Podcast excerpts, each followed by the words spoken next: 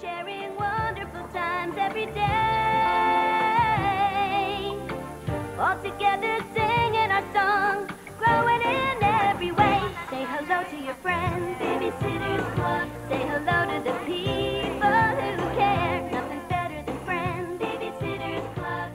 Hi, everybody. Welcome back to the Be There in Five podcast. I'm Kate Kennedy, your host. It is 2 a.m., Thursday, March 20th. Wow. No, Thursday, March 19th. Doing this intro a little late. Podcast is uh, a, little later than usual because I had a um, Pulitzer worthy episode come out Monday uh, as a bonus. I'm going to be doing two episodes a week if I can. Um, the next few weeks at least. No real reason why. Nothing's going on. I mean, geez, world. Wish wish something would happen this year. What a snooze fest. Status quo. Like I need some stimulation. Things are feeling really stable, and um, you know, I figured I'd just spice things up with a you know a an episode inspired by none other than Anna and Martin. But you know, I just for today, let's just ha- let's just like enjoy ourselves. Let's just have fun. Let this serve as a distraction. Welcome departure in an otherwise very serious um, sea of content. Uh, for my, I I'm gonna put my thoughts, recommendations, you know, whatever, more serious musings at the end of this episode. And also, this will be two parts. The second part, I'll talk a little bit more about my affinity toward the BSC, especially because I, you know, I'm going to cave and get a stitch, even though I have every other thing besides Showtime.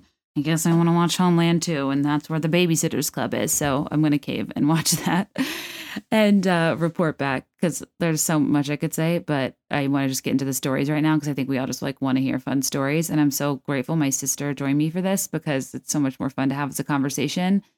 And um, yeah, you guys are the absolute best. I hope you enjoy this episode. We're um, just telling funny stories about, or like I had listeners submit funny stories about babysitting or being babysat with the subject line Mary is an art because she is, and she's a bowl cut, you know, secretary that's just a real stickler. And you guys know how I feel about sticklers. Like, live a little. I'm such a Dawn, you know? just kidding. Am I though? I never really identified with one wholeheartedly. The one thing I just like I'll never get past is Luca was 17 and Stacy was 13 in the movie. That was so strange. It still is strange. And I'm going to rewatch it and I'm going to just sit there and stew in how strange I feel it is. But what are you going to do? I love that movie with Rachael Leigh Cook and Larisa Oleynik of The Secret World of Alex Mack. Oh my God, it's so good. Also, Claudia's a fashion icon. Also, given the current current climate of what like the TikTokers were, I think Kristy would do very well. Um, you know, I just admire that I was lucky enough to to grow up with a brilliant, ambitious tomboy who, you know, assembled a diverse group of young women and just like was like ladies let's get open a phone line and get paid and it's like yes let's do that that's what we all should be doing and i think strangely we were all very empowered by this and saw the kits and activities and the fun things they do for the kids. And we'd be like yeah we can do that. But no we wanted to pound fruit roll-ups and like watch pg-13 movies uh hoping that we were babysitting for a family that invested in movie channels. Um that was my game as you'll hear me talking to kelly. She had a very different game in mind. But, you know, we all bring value in different ways. But truly was just there to pound snacks, watch movies, hope the kid went to bed. I was so underqualified. It's actually terrifying. And I babysat very little in the grand scheme of things. But I was just so, like, it was honestly grounded in, like, I didn't want to do anything because I was scared something would happen. And after reading the stories, it's safe to say that, uh, yes, a lot of time these things did happen and go wrong. And I don't know if I would have been well equipped to handle it. And you got, I mean, these were so funny. We were cracking up. Thank you for sharing them. You're always so generous with your stories. I try to get to as many as I can. I was actually shocked how many people had stories about this. I always, I never know what it's going to be like. Um, I also am collecting really great stories of like, um, you know, signs, synchronicities, uh, coincidences, like deja vu, like kind of more of like the spiritual type of stories where you feel like something like that defies logic happened to you that like had a major impact on your life. I'm gonna read some of those stories next week solo. Um, cause I I'll probably cry through them, especially the ones about like signals from loved ones. And I, even though it's kind of like a little darker in theory, I think it'll still be uplifting. Um, so I'll get out part two of this babysitting one as soon as I can. We'll also do signs. We'll also talk pop culture. I'm trying to figure out content wise what to do. um, during these times, and at the very least, keep you company at least a few hours a week if I can. I actually don't know if part two will be a regular episode or on Patreon. I'm trying to. I, anyways, there's a lot of behind the scenes complexities with like advertisers slated and like when I'm putting out episodes. And so sometimes it might just make more sense to put it on Patreon. Um, a lot of you are on there anyway, and uh, that way I just don't and I don't like obsess over editing and stuff, um, and I don't have to put an ad in it. So anyway, yeah, we'll see. Whatever. I don't need to work these things out on the air, but you know, just we're all having a bit of a time here, and I'm just grateful you're sticking around. It's the the irony is a lot more people are probably listening to podcasts, but I think your share of ear is harder to garner than ever because there's so many places you could be spending your time right now, and it's just it's so cool if you're here, and it's not lost on me, and I, I sincerely appreciate it. Um, so hang in there. Stick around for the end of the episode to hear my thoughts on what's going on. And uh, on a more serious note, and uh, the next episode, you know, we'll get a little bit more into BSC. But for now, I just wanted to share some stories. The uh, last thing is um, so this is not a perfect process. Having a conversation over the phone has this quirk of cutting out the other person's voice if the other starts to talk. And since we're like laughing back and forth, it's a little tough at times. I tried to edit it the best I could. You'll get used to it. I just want to clarify like, I know it's not ideal, uh, so just appreciate your uh, patience as we're dealing with a more remote world right now. All right. Love you. Bye.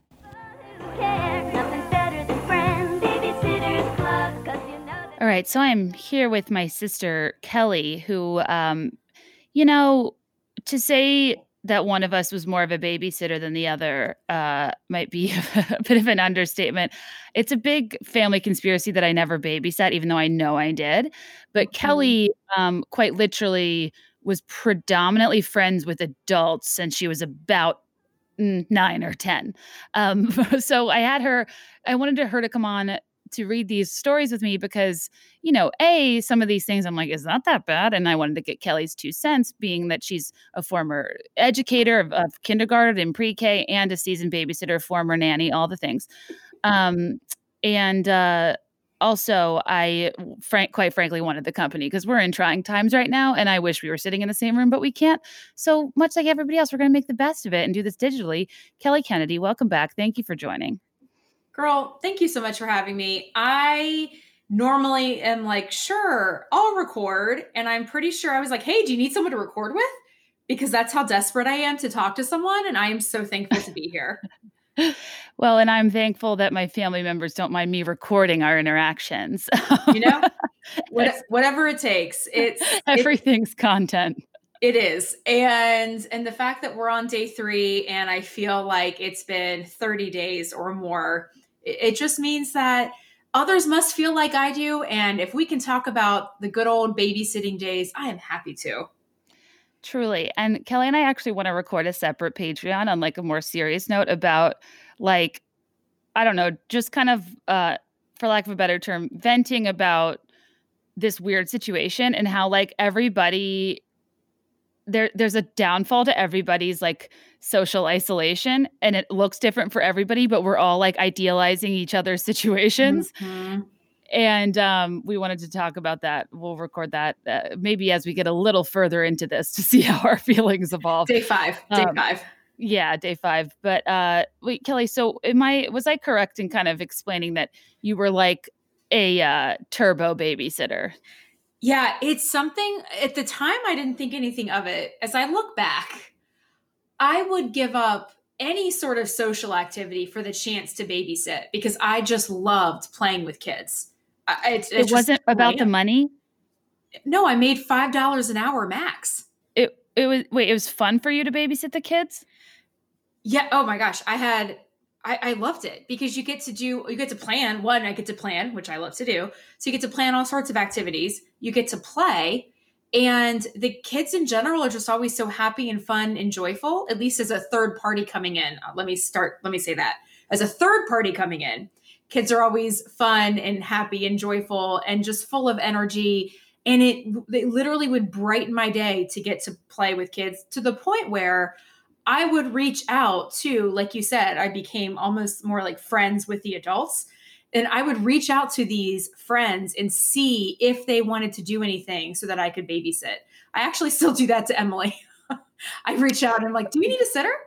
for your own blood, it makes sense. But for, I mean, here's the thing though for every like terrible babysitter, I'm sure there's like three well behaved, you know, young people on the block that are too scared to get in trouble that like love the responsibility and like play it's almost like when you're certain when you're like 10 11 12 you're still like the age where you yourself like play teacher or play this or like yeah. are more imaginative for so it's almost like um was a proxy for like being well at the time you wanted to be a teacher or mm-hmm. like it, it was kind of like a weird you were also a kid but you were getting to live out a more like like real life job scenario that you wanted yeah completely i mean it really was we would just brainstorm different things to play and and again i mean there was no tv like people in general just didn't watch tv or movies so we were always outside which you can't always do anymore so i know it's different but it was just i don't i can't describe it. I just had the best time. I never regretted babysitting. And i mean to the point where i yeah would not do social activities or events or would like not say yes to something in case I got asked to babysit. Which saying that out loud for the first time, like that's so really, you know, maybe this set the trajectory for my entire life. I think I need to regress. Like right after we get done, I gotta, I gotta, I gotta do that. That's I. That's accurate though. I remember you being like that, um, and I, I just simply can't relate to anything you just said because for me it was like counting down the minutes till it was over because I was so nervous to have this like the the kid's life in my hands. Also, I was underqualified and I'm a youngest child and I'm in you know not I guess as self sufficient as you probably, but um I it's so funny to hear you say that because it just really was such an obligation. The you know I know you guys don't think I actually babysat, but I swear I did, and um I you said people didn't really watch TV or movies and I planned activities. I would literally walk in, the parents would leave. I would raid their VHS collection and just like hope the kids occupied themselves. And like that's what's weird is like I'm not a oh. bad person. No. But I but this is and so like but I I definitely was so immature. I was more concerned about occupying myself but you've been like a good soul since you were born.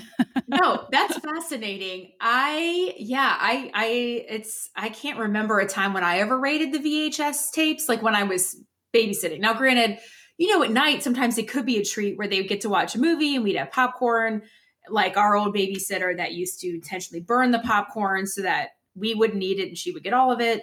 I did not do that. But I when I do think back and I think people wrote in about this, to your point earlier, to be 10, 11, 12 years old and to have the lives of three young kids in your hands under the age of five, you know, at that age. It's wild. It's wild because it would never be done today. But it never crossed my mind or anyone else's, obviously, right? That there was something wrong. And yeah, I might have been more mature for my age in terms of being able to handle multiple kids. I don't know. But it, it wasn't i mean i wasn't the only one. Everybody was babysitting at that age. Everybody. And you totally. just it was fun. Well and i think too um because part of my concern with this episode is like okay i don't want like you know new parents current parents whatever feeling anxious based off of these stories about like babysitter hijinks. But a all of these are like deep in the 90s b this i swear was this weird cultural thing and i my theory is that it's kind of babysitters club adjacent because the books were so big and they had this like small lucrative business and like they made babysitting seem like a hobby and a cool thing and a fun thing yeah. and for some like you it was for others like me i, I was like oh it, this is not my journey um but i think that the important thing for like current parents to remember is that like that yeah the times were different. It was usually people like in your neighborhood. More often than not yeah. these stories the kids are terrors and the babysitters are fine nice girls. And um also you have a nest cam. Like nobody can get away with anything now because you yeah. could watch it back. And i some of these stories i was reading and thinking about how viral they would go if there was a nest cam. Wait I, that just kind of well yes i agree with you. And two that brings up a good point where you should crowdsource any funny stories that have accidentally like situations that nest cams have picked up because I've heard a few and because people don't realize they're being recorded and they're really funny. Oh my god, that would be funny. Yeah. I it's it, I like don't have any uh, uh, like in my immediate home. Um Right. I actually am trying to get one for my front door for the dog, but um I I, it's and, it- and if you don't have kids when you go to people's houses with kids i forget that everything's filmed not that i Oh, do yeah. anything weird but like you know it is kind of a different feeling Oh yeah, I'll think about it after the fact. And again, same thing. It's not like anything, you know. But I'll I'll say to someone, be like, "Yeah, just so you know, I I uh, needed to discipline, you know, whoever." Like, Right. when you watch that back, you'll see. Like you'll see it why. wasn't a yeah like if i imagine somebody at work and they like look and their kids like screaming in their room out of context it looks awful Right. Exactly. So, but no, it's just, Um, I don't know. It's people were trusted at a younger age. It also, not to sound cliche, but it was a different time. It, it was just, and to your point again, people were all close by. And it's like I could easily call mom if I needed something. You know, that was kind of the backup. What's funny though is that in calling mom, the only way I could reach her was a house phone because obviously there weren't cell phones or a way to get in touch with the parents. Like I remember parents calling at night to check in, see how everything was doing, like call the house phone to determine if they could stay out longer. Uh, yes, that was the worst. Um, a because it wakes up the kids, and B because I had to clock more hours. Um, but if the kids were asleep, the best case scenario was you get a pretty young kid, they put down, and then I'm just there all night, you know, free reign over the cable. Um, but the worst is trying to get the kids down. Yeah, the house phone ringing. And a lot of these stories too are like, there were no cell phones, so XYZ. And you can't help but kind of think of that inverse relationship almost with safety measures and technology and paranoia of the parents because not only were people young under and underqualified there was minimal you couldn't watch them over video there was minimal way to get in touch with the babysitter and yet nobody cared but now you literally could watch the babysitter like a hawk and i feel like people are more scared Oh, yeah. I would be, and again, not because anything weird has happened. It's just like, I just would be nervous knowing I'm on camera at all times. um but like i also think there's a funny layer too of i feel like mom didn't necessarily believe us she would believe the babysitter Mm-hmm. like it almost right. became a piece of lore that that babysitter Yes. would burn popcorn but like mom didn't get it like my the days i was allowed to have snacks were limited it was friday saturday I know. and she burned the popcorn and i cried to this woman i was like please stop it's so taking that popcorn it was traumatic. And yeah, maybe we've blown it out of proportion at this point, but it definitely happens. And I agree because I was so excited to get to have a little bit of, remember we were allowed to have soda? soda and popcorn on the weekends I know it was the dream. And to have burnt popcorn was just not, you know, favorable. But Well, no. And then my second piece of Kennedy family lore I wanted to clarify with you. I have this Mhm. memory of mom and dad getting charged a fortune because, ironically, our babysitter forgot to return the VHS to Blockbuster. Don't tell mom the babysitter's dead. Excuse me. Kelly's I- coronavirus, everyone. It's fine. I'm going to refill my wine Please- please come. Please come hang out with me, everyone. Sorry, no, I, I swallowed my wine down the wrong windpipe. Anyways, I don't remember the name of the movie, but I do remember there being a fine because the movie was not turned in on time. However, it's right. I mean, it was crazy. I don't think they ended up paying that much. We'd have to ask. I mean, should we call her? I just remember there being that was definitely an issue. And I do feel like there was another. Oh, it was when they, like we always talk about, when they went out of town, oh, like to Hawaii for two weeks, Mhm. and we had different sitters, and we got along with some and not others. And it's just funny to, you know, to think about. I mean, we railed on this one sitter. None of us liked her to the point where we all still talk about it to this day. And it's been, what, 30 years? But What's your, do you have a specific memory of that one sitter? Because that's the third piece of Kennedy family lore. oh, my memory of her is that she would try to get she would try to force me to eat carrots didn't believe i was allergic and that she took me to her house near like canterbury pool it reeked of cigarettes and her Yes. boyfriend was there sitting on a couch in like a very 70s vibe like there was tapestries on the wall and i remember feeling like i don't think i'm supposed to be here you were a thousand percent correct. And her boyfriend went to our church, by the way. So I recognized him from church. And oh that's confusing I didn't even think about that. So he definitely smoked. I can't remember if she did. Uh, but I, so my memory is that we all were um, taking baths, not showers. And she was trying to force us to shower because it was easier on her because she didn't have to sit there and bathe us. And I would cry because I didn't want to, ta- to take a shower, which is so random. But I, that has stuck with me all this time.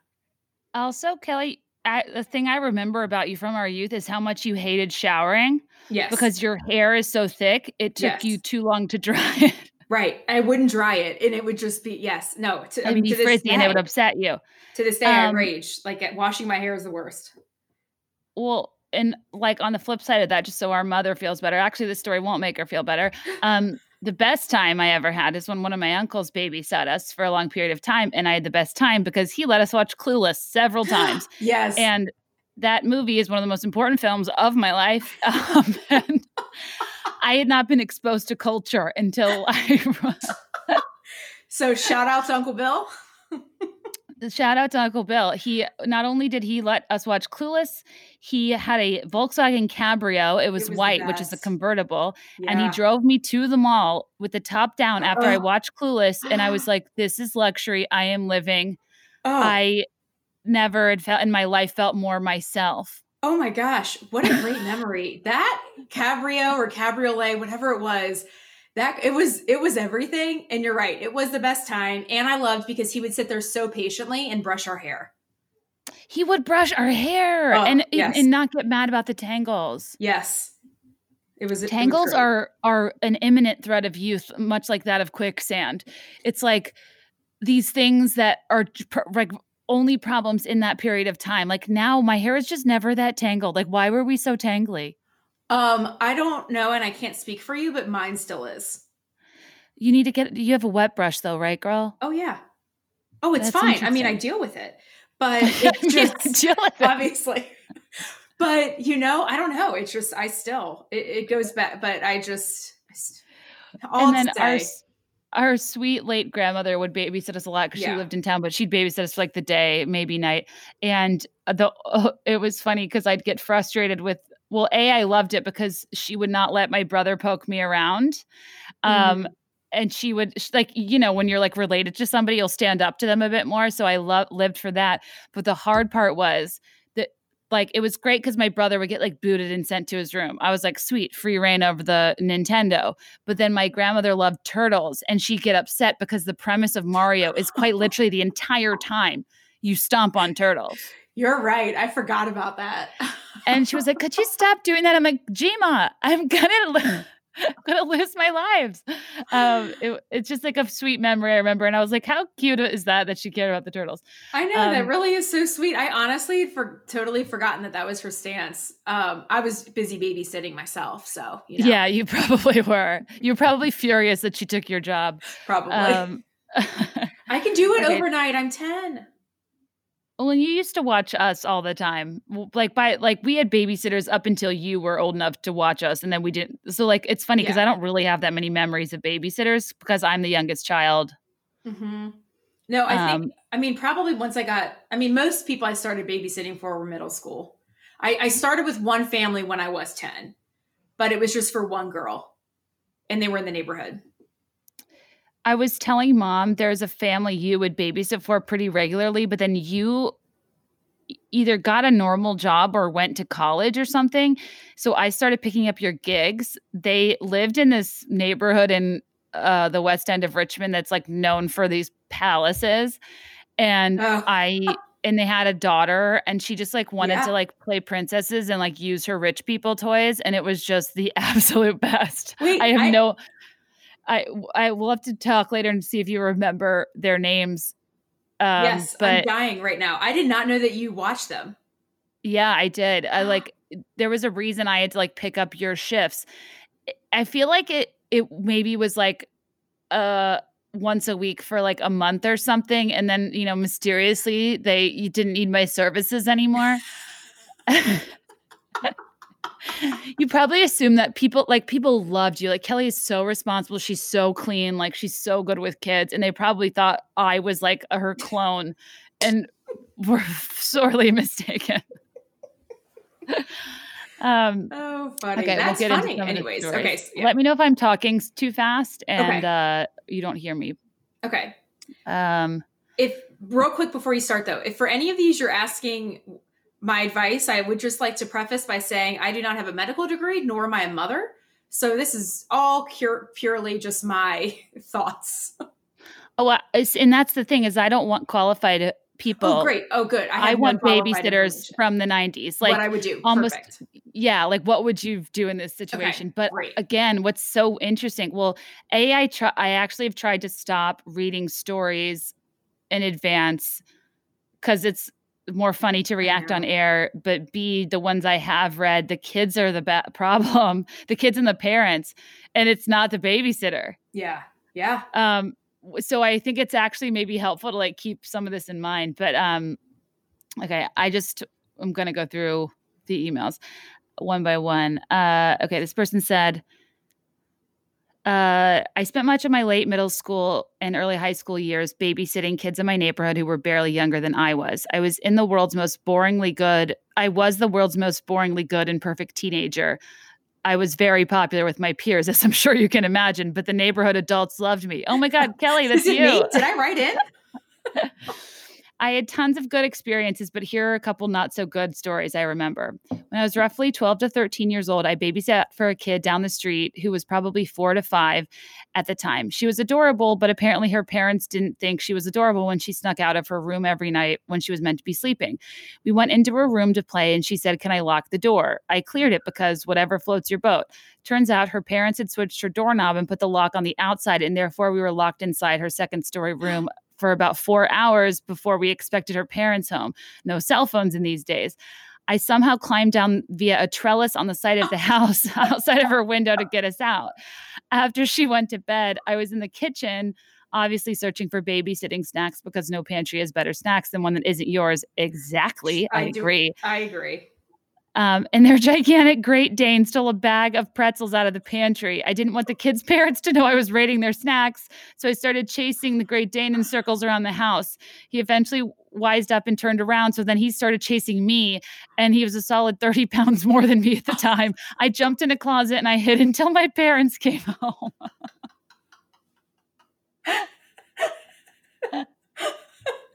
That's so funny. Oh, that's so funny.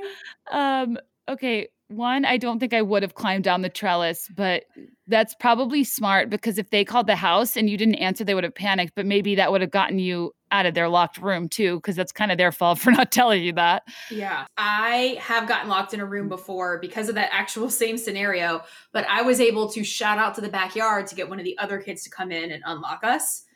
I don't know if I would have climbed down a trellis. Just so I'm torn on this one. I'm so fearful of like what would have happened if I had climbed down the trellis, but I think the fear of them being disappointed in me for letting it happen would have overcome my fear of the trellis breaking and I would have figured out a way to get out of that room so they would not know that we were locked inside.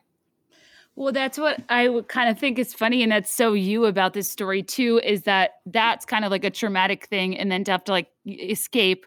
But then her concern with the Great Dane was the parents knowing she had snacks Right. when she pro- uh, honestly no parent would uh, it's funny because i used to cover my tracks too except i'm sure when they opened the trash bin and it had like a full capri sun alex mack liquid silver level of fruit f- roll up aluminum they were suspicious. The house like a box.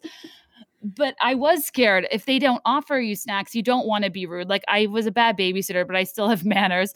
Um, and uh it, but like when you think about being a parent now, you would never care if your responsible babysitter ate your snacks. Oh, Would you? I, I no, I there's no way. I mean, it, but it was funny because there was like this unspoken sense of, oh my gosh, it, like, am I allowed to eat this? Yes. You know, or like when they would when they would have, I always like when they would get TV dinners for the kids, I'd be like, are you going to finish that? Because like I wanted to finish the TV dinner because I love Like Kid remember the cuisine. fish sticks? Kid cuisines with like fish sticks and mac and cheese. And I was like, oh yes, it's fish. They're not gonna want to eat it. I can. Oh, I would always clean off the kids' food. I would honestly hope that they wouldn't eat it. I, as a babysitter, made it clear I did not cook, so I, I couldn't prepare macaroni. so I was a microwave only gal, which meant mostly kid cuisines. And the thing is, what's so confusing about those is the damn warm pudding and the corn that gets in the Mm. pudding. Oh, to this day. Ooh, ooh. Warm chocolate pudding. And yes, now I'm visualizing the I, I literally it's all flashing back to me. The The corn. taste, the texture, all of it. The corn was overly cooked. I know I could taste a kid cuisine. We would only get Mm. them when my parents were Yep. out. Out. Yeah. Um yeah, I love kids food. But uh this girl had a second story. This- a couple of years later when I was 15, I was asked to babysit three of the neighborhood kids who were only 3 grades younger than me. I think this was just the parents wanting a slightly older and more responsible kid hanging out with their hooligan children. Two boys and a girl. They were super smart kids but also were apparently in an 11-year-old neighborhood gang. The three of them together were obviously stronger than I was, and I ended up duct taped to a rolling computer chair with tape over my mouth. The parents of the house, when they they came home as they were rolling me closer to the top of the stairs. no. They paid me like 10 times the normal hourly rate, called my parents to apologize, and made all three kids write me letters. Truly horrific. I retired from babysitting and got a job at Panera after this.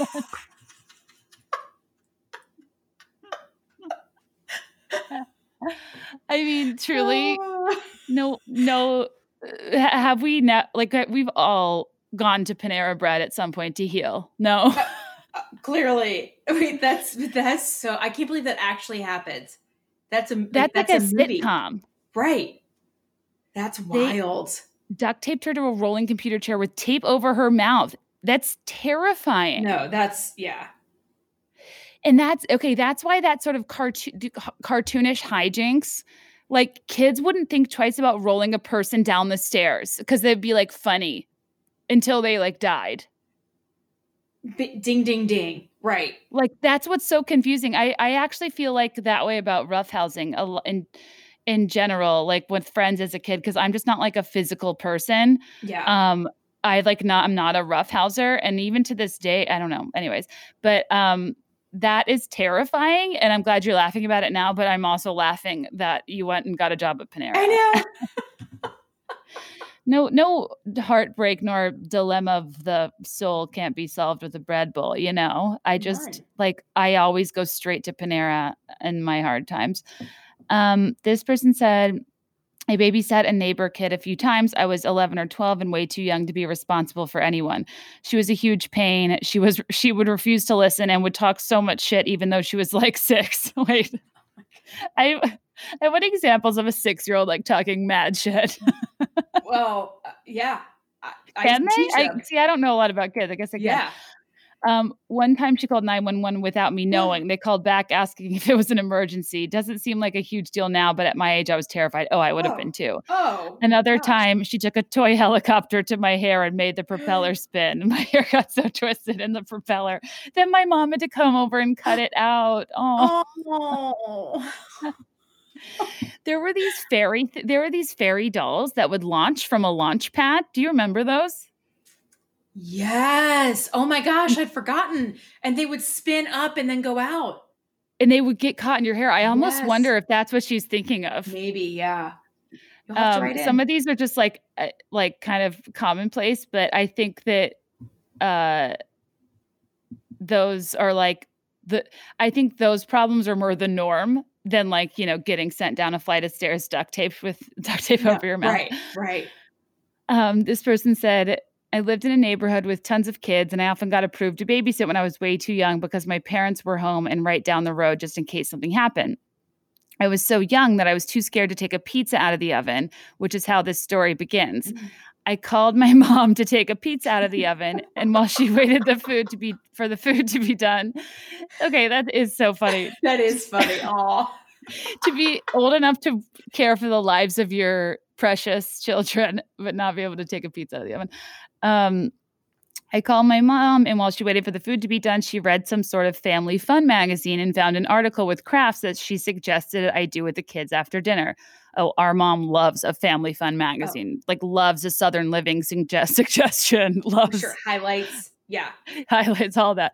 Um, I love this girl said, I love a good craft sesh. So I was all in. So after dinner, we decided to make flip flops out of rolled up newspaper. I asked the boy to see if they had any old newspapers lying around.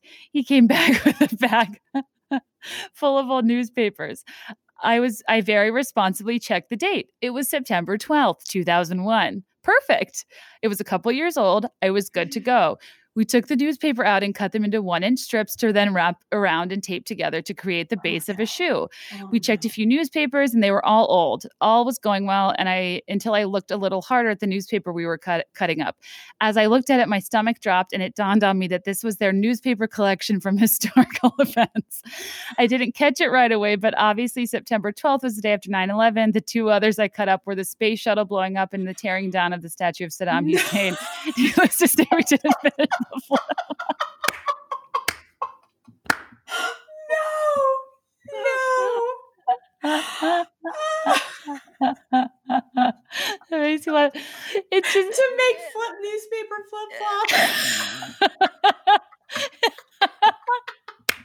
it's such a dumb craft. Oh my gosh, I'm crying. Uh, it's like, oh, perfect. September 12th. Like, yeah, like you wouldn't think about it. Because you'd almost think the big story would be 9 11, but no, it would be the day after. Right, right. And also, Oh if she's probably what ten, like you're not thinking about like that wouldn't be top of mind. No. it's just funny for this is what I mean. Like, did, did that kid really not know? Or are these kids just like little monsters tricking people all the time? Oh man. Mom saved me a bunch of that stuff. I don't know if you've gone through your bag or whatever, but uh, collection. Yeah. yeah. Uh, I mean uh, collection that- stuff. Yeah. These are things I don't get to do, but point being, ladies, should we be saving newspapers from the pandemic? I don't know. Oh, I don't. I couldn't tell you the last time I held a newspaper. I know, same actually. I should Um, probably go get one. let's see. This one. um, Hi, Kate. I grew up in a suburb in the southeast. Our neighborhood was lively and families, young and old, were always socializing and there were frequent parties. One time when I was about 12 years old, I was babysitting for a neighbor during the day when the father was golfing and the mother was on vacation. The girl was seven and the boy was four. I walked to their home and the father nonchalantly said, Feed them this meal at noon. Y'all stay in the house and yard. Be back around five. My friend lived across the street, so I called her from their landline to come help me babysit. Two 12 year olds are better at supervising children than one, right? So we played around in their yard in a, on a very suspicious wooden seesaw, and the four year old boy got a splinter. The seven year old girl said, Oh, my dad gets them out all the time for us, so you can get his out. He keeps the tweezers above the fridge. Weird place for tweezers. So I no, go to for stuff like that, yeah. so I go to get a chair to grab said items from the top of the fridge and I see a shoebox. The seven year old girl says, Yeah, it's probably in there. My dad always grabs the shoebox before going outside. In the shoebox was a pipe, lighters, and a huge bag of weed.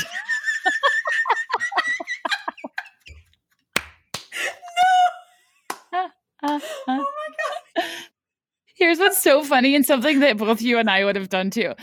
She said, I knew what weed was from health class and the ever classic DARE class we had in fifth grade. I shrieked and showed my friend. She ran to her house and grabbed her mom and said, I have an emergency while babysitting.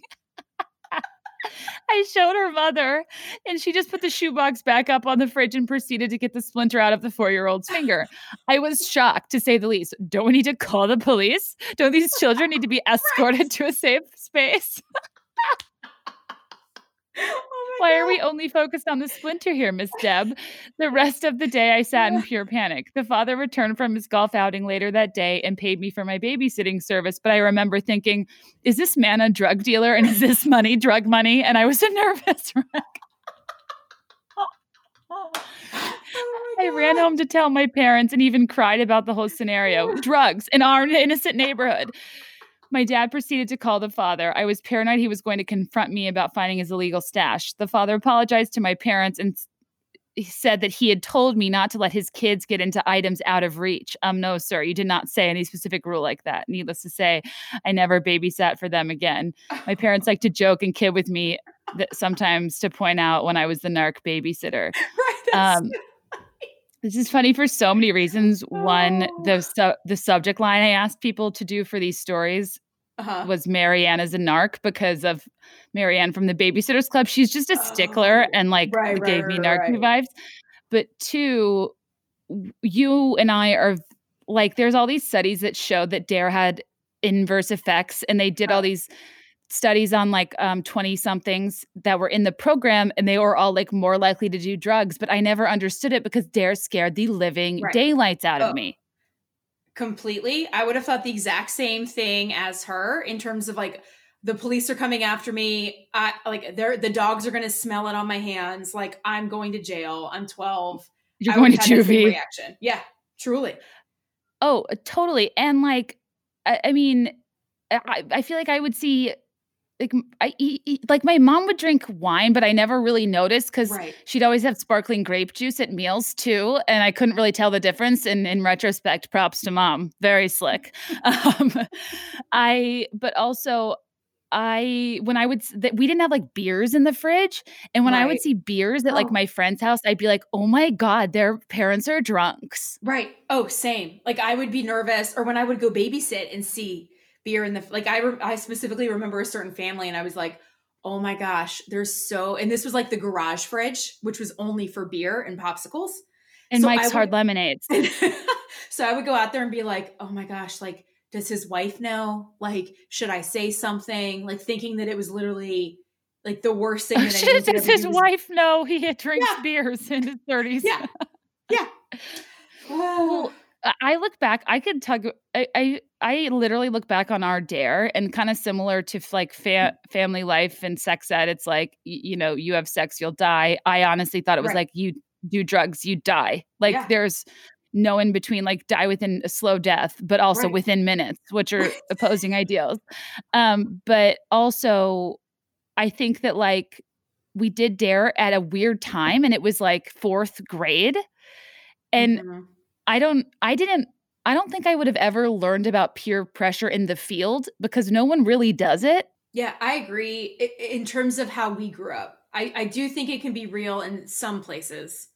Like, oh yeah, I mean the concept of peer pressure is very real, but like I mean the way they presented it to be like um I, I like if anything I've learned in life as it comes to like drinking or drugs, people want to hoard them for themselves. oh, right, right. Yes, I see what you mean. Yes, right. No one's trying to be like, I just like scored this case of beer. I'm 16. I'm gonna try. I'm gonna give it all to you. Like, give it all away. Yes, exactly. yes, Yeah, yeah, totally. Um, but yeah, no, I think peer pressure can be very real. I just wasn't my experience. Like, and No, as Kelly and I have talked about, nobody ever invites us to do drugs to this day, and um, it kind of just makes. I'm yeah, gonna say right. no, just but I just wanted I just wanted to seem like I'm a fun gal. Since last time I recorded, uh, it was made clear that being a fun gal within reason isn't really a, being a fun gal. So within reason. I forgot. I'm just trying to redeem myself. that. It's so funny. Well, yeah, and I think um, I don't know. I think the thing with dare is that if you're maybe by nature a smidge risk averse, it intrigues you more. But if Mhm. you're people like us that are like lifelong ride or die people pleasers, it right. terrifies you to your core. no core. way, no way, like yeah, no way. Oh my god, that story made me laugh so hard. That is so Um, funny. I'm gonna tell that. So I was somebody respond. I, it, oh.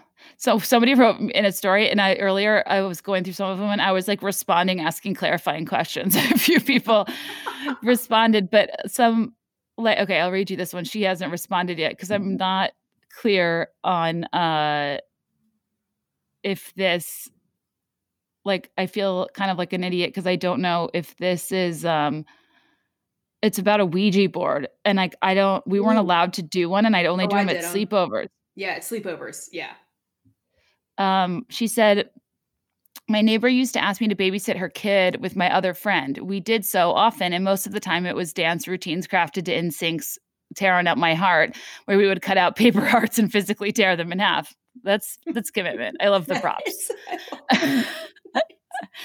or we'd raid the outdoor freezer stocked up with all the bagel bites and French toast sticks you could ask for. Totally. Uh, the outdoor freezer is fudge fudgesicle heaven and bagel bite heaven.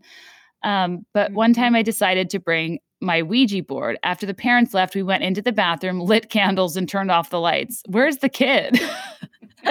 um, we asked Mr. Ouija if anybody was there with us, and it so quickly delivered by spelling out the name Heather. We were freaked out and turned on the lights and blew out the candle, only to realize the candle was named Heather. This was clearly no coincidence. The girl I was babysitting started crying, and we decided we had to hide all evidence of this. So we started digging a hole in her backyard to bury it like normal kids did. her mom got home and walked out back to find me and my friend and a 10 and their 10 year old. Oh no, her and her friend were 10 years old. Um found them and the kid covering up the board up with dirt in the backyard while the daughter was laid in a fetal position crying. so my question was wait, sorry, did you purposefully make it say Heather? Like who is controlling the Ouija board? Right someone obviously work? had to. No, I, because I remember doing these at sleepovers.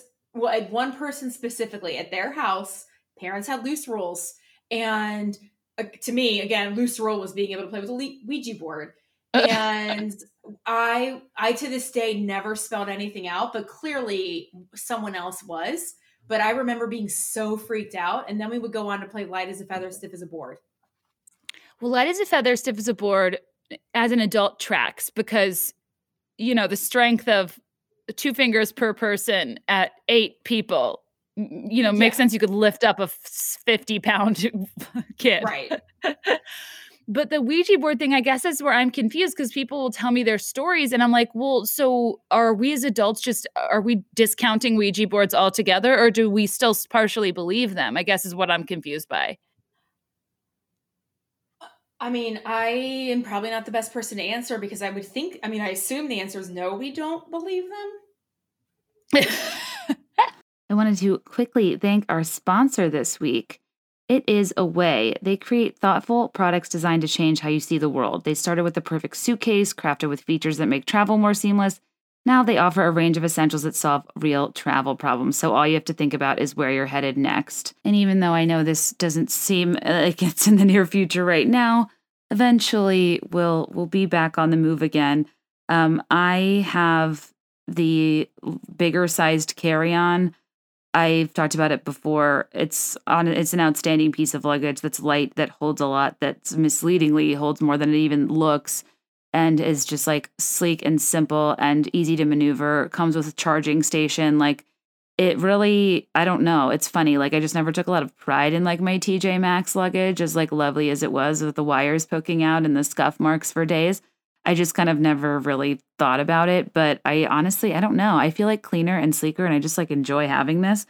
And it's just a lot more lightweight than my previous like fabric based um, carry ons, but all of their suitcases are designed to last a lifetime. They have durable exteriors that can withstand the roughest of baggage handlers.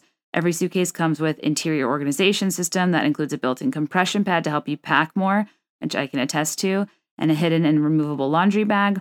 There's 360 spinner wheels. It's a TSA approved combination lock that keeps all your belongings safe, which is huge.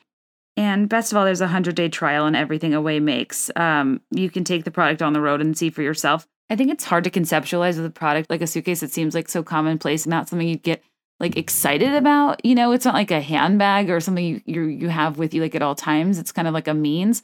But I think that like you kind of really understand it more once you use it, in that it's like different aesthetically, organizationally, and just like functionally so much more superior to traditional luggage. And um I don't I don't know. I just think you can conceptualize it better when you try it. So you can travel with it, you know, take it on the road. If you decide it's not for you, you can return any non-personalized item for a full refund during that period. No ifs, ands, or asterisks. And they offer free shipping and returns on any order within the contiguous US, Europe, Canada, and Australia. So if you want to start your risk-free 100-day trial and shop the entire Away lineup of travel essentials, including their best-selling suitcases, go to awaytravel.com slash be there in five, just how the show is spelled F I V E, not the number five. Um, again, that's go to awaytravel.com slash be there in five to start your risk free 100 day trial and shop the entire Away lineup of travel essentials, including their best selling suitcases. And let's look forward to times when we're more mobile.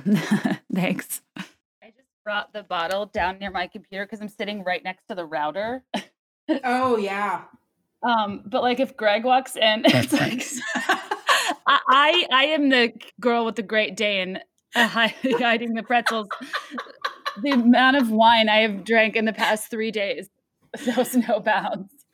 Um, well, I just muted myself because uh, so you know mom had made a care package for you and Courtney when you guys were Yeah. going to be coming in town. Yeah. And I was like, "Oh, I should take a picture and send it to you." And upon taking the picture found the rainbow cookies. So, I am uh, indulging in some rainbow cookies. I freaking love those rainbow I know. cookies. I know. I I mean, to say we're close to the end is is true. Like I I only have four more left. So, it's gone well. Um, the the those and the ones with the little icing thing on the top. the little stars. Oh my gosh, you Crops Bakery is the best. Um, also, I like my Airbnb was next to what like right by West Hampton Bakery. that was like a big Oh. draw for me. Oh my gosh, yeah, the eclairs. Oh, Yeah, grandma used to walk me there. Um, I know. I wish you could just hazmat it up and come back here. I um, wish so because too. I'm I- so we- lonely. uh, I, which is worse, you not having company or me being there, but tugboat sits on your couch? Oh, Exactly. um, but if I if and, and plastic covered it. I would figure out a solution if it meant that you would come and hang out with me. But I, and it, well, I think it's one of those funny things where like you always think you want something, but I think within six hours of having a dog in your home, you'd want me out. No, because but after three days of, I mean, well, really since the weekend, like after several days of being here, I and knowing that there's no end in sight as it relates to socialization, I am craving. I mean, I told you I want to either get a dog or a fish or a cactus, and then I moved on to bearded dragon. So Okay, so people did DM me to warn you that you have to feed the dragon cri- live Crickets? crickets. Yes, I do know that. That doesn't scare you. Well, it does go against literally everything that I I am against, so to speak, because you know You hate I can't bugs. stand bugs, and I am yeah, I know that part isn't great, but they just seem like a very chill pet, and I just need the company. Yeah, that'll do wonders for your Bumble profile. Wishing you the best of luck. Oh, I told you I want to do Love Is Blind via Bumble and just see what happens. Like start talking to people because you can't meet up. Love is Blind is the most sanitary d- reality Right. show out there, and I Who hope they're still be in a pod filming. right now. Like it makes perfect sense. They're all safe. I don't know. Anyways, all that to say, if you and Tug um, want to come to Richmond, I welcome you with open arms for as long as you want, and we will figure out the couch thing. The, Well- the bed, no bed, no bed. He cannot sleep in the bed. So, so this is an to, to loop back to the kids thing. I think this is an interesting parallel because um, I think you know, as those of us with children do, myself included, um, you train your child to operate within your home so you can survive and live your life. The second you bring child or pet to another Yeah. place and they operate as they do in your home, it's so embarrassing because you realize. and I joke that Tugboat's my young son, but like really, he he's my proxy for how I'd be as a parent and how I am as a parent is here's an iPad, here's some snacks, here's anything to like allow you to leave me alone so I can get work done. I don't really have the long game, which I'm gonna learn, but um so if I take him somewhere else, I'm like horrified because he, but I can't blame him. He does not understand that Right. he shouldn't I sit on a couch or a bed Right. so this is the dilemma too it's like if we enter apocalypse mode of course i want to be at mom and dad's um they would never No, I think I'd be a little more lenient. But I mean, here's what I will here's what I'll do for you. I will allow Tug to sleep in the guest bed if you bring your own comforter and pillows and mattress cover so that none of nothing gets messed up. Um, do you still want to double down on redeeming yourself from being a fun gal within reason? Girl, you are Mary Anne. You are the narc. I am the narc, but it's I would let kids get like it's the dog. I I just am against animals sleeping in bed. I'm sorry, I am, except for Daisy when a I was lot 12. of people, a lot of people are. It's I just fine. I can't get it. But you know what? Uh, Talk to me in a few days, and if I'm still here solo, Tug, you could probably like just Tugboat can move in with me, and he can literally have the run of the house if it means I can talk to him in the evenings. And yeah, I uh, talk to you when your bearded dragon is snuggled up right next to you. Well, I do live right next to a very pretty lake, so we could we could go on lots of walks. Do people walk their bearded dragons? No tugboat, but yes, you can Oh, put a bearded sorry. dragon on a leash. Actually, yes. That is sad. That's a little sad. Sh- should that be my profile picture? Walking my dragon with crickets in tow. I'm like so scared because sometimes I just can't tell if you're serious. Oh man. Um, okay, so this person says, I babysat twins that went to bed super early and the parents stayed out past midnight, which felt so late to me as a fifth grader. Yeah, it is late. Um, I get bored and do whatever I could to stay awake. Aw, so I always did their dishes. Uh, but I put Dawn soap in their dishwasher, not knowing it's not dish soap. And I put the kids to Oh. bed, and I came out. The entire kitchen was flooded with bubbles, like taller than her Oh no. that is that's also a sitcom moment but i that one i resonated with because that is something i would not have known in fifth grade because I even if i put dishes right. in the dishwasher i wasn't the one running it Right. would you have known that Not at not at 10. No. I don't think I would have. But that's what's so funny is these stories are like they're not monster ba- they're like people No. trying to do the right thing Right. it's so no, sweet. it's so it is sweet and sad. I recall a time I was babysitting and I too like to clean. And so I they are their TV. Remember when there was like the 90 inch like giant screen TVs that were uh, five feet deep? yeah the best day of my life is when we got one I i know, never saw it coming I never. It was such a great surprise. It had to replace the piano. It took up so much room. We would go to Ohio with mom and come back, and sometimes dad would have bought, made a big Oh, purchase, yeah. which is like a hilarious thing now being married. Like, you know, like I feel like Your I remember- family Yeah. jump ship, and like you then splurge on some needless electronic or something. One Oh, time he bought a grill, which was just exciting Yes. because we got to reap the benefits of it. Oh, and one yeah. time he got a big screen. And I feel like I remember a time with knives. He got like a nice knife set. Yes. I, I That would I'm impress wrong. you, not me. I don't know why. Yeah, I think that was the only. Uh, no one else would care, but I feel like I remember that. But it's funny because I know, um I know so many, yeah, so many like families where that's it. Like when the majority leaves, one person stays back, and it's just like, oh, great, here we go. I pull all nighters when Greg leaves. I don't Yeah, have oh, yeah. You, right? I don't know. You're it's i think it's just freedom it's like you obviously miss them but it is i think it's just a weird thing um like per our co- uh, conversation about how like you always want want it the other way when Yeah. you're alone too much it's not good and when you don't have enough alone time it's not good right. but i think as a as a society we don't generally worry about extroverts because they're they usually seem to be the less objectively troubled but in this time i think we need to watch out for our nation's extroverts because this is this is unprecedented like normally if you want to seek human interaction you can find it if you're in a place where you know people but this is weird for somebody like you No, it's and this is why I know we're going to do a deeper dive later on. Um, but it really and and I I'm joking about it, but it really truly is an issue, especially not just to be extroverted, but to be extroverted and live alone where you don't I mean sure like we're talking now through podcasts or I have video calls throughout the day. It's still different though to not be able to even just see people in the evenings. And what's making it worse is that you know you can't. It's not like i'm choosing to stay home or chill for a few days i i like i can't go and get my five dollar prosecco at sedona for who knows how long. And it is uh it's gonna be tough. Kelly now everybody knows where to find you when this Yeah, all well, passes. it's true. You know it. It's true. Uh, No, it's it, we are the kid whose parents have not come home yet, nor have they called, and we just are looking into the abyss of night of like what's going to happen. Right.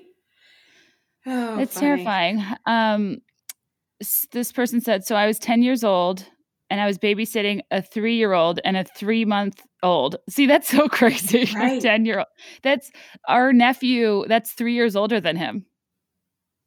Oh my gosh. Oh Isn't that my kinda funny to think That about? is, yeah. Um, and he's he's like very much a kid to us, but obviously we we'll always see him as a kid. But um babysitting a three-year-old and a three-month-old that lived in the house directly behind me. I got both boys to bed, and an hour goes by when suddenly the baby wakes up screaming. I walk upstairs to find baby diarrhea on the walls, dripping down the crib, in his hair, covering the mm. sheets everywhere. My 10 year old self gets it all cleaned up, baby in new PJs, and back to sleep. I go downstairs, rightfully traumatized, and turn on the TV to decompress. The family had some movie channels, and I flip to the one where the movie Austin Powers is playing. I had never watched it. Soon into it, there's a sex scene, and it's at this moment that my mom decides to walk over and check in on me. She looks at the TV and she's convinced I'm watching porn. and goes off of her rocker. I honestly didn't even know what porn was, so I had no idea what she was talking about. That's the story of how I got myself grounded for a month while babysitting, cleaning up a baby explosion. Oh Um, my Poor thing. That's so cute and funny. I would love to know now, like, does she talk about it with her family? Like, is it a joke now? right. I think we, until very recently, didn't joke about getting in trouble. And even sometimes Right. when I bring up flushing paper towels, I do still see a glimmer of anger Oh. in dad's eyes. Oh, I can't. Are you kidding? like I'll lose I definitely will because I think they're funny, but it's like, yeah, there's a fine line between what is and isn't funny. But the Austin Powers sex scene, like you're I would consider you an Austin Powers connoisseur, Kelly. Um I did love you watched Austin a lot of that movie. And I tried to convince dad to let me put, so remember Fuddruckers? Course. And they would have like certain machines where you would play and you would get a prize. And one of the prizes was an Austin Powers sticker. And I tried to convince dad to let me put it on my 1990 Civic. And he said no. And clearly I still remember it to this day. Oh, Kelly, that's so like have you gone to therapy over I mean, that? should That sounds but really it tracks because remember those beaded seat covers? So I, Yeah, I guess I did. I had a very Austin Powers theme for a little while there. You really had a lot of like when Flower Child vibes were in, you really leaned in. I did lean in. You had a very severe middle part, a huge bell bottom. You loved the platform, and you had beaded uh, a beaded doorway. I did Beaded doorway that I would literally like slither under at night as to not wake any family members up if I had to go to the bathroom. military crawl. But honestly, that sort bad. of devotion to an aesthetic, I respect the hell out of. You know, at least I stuck with it.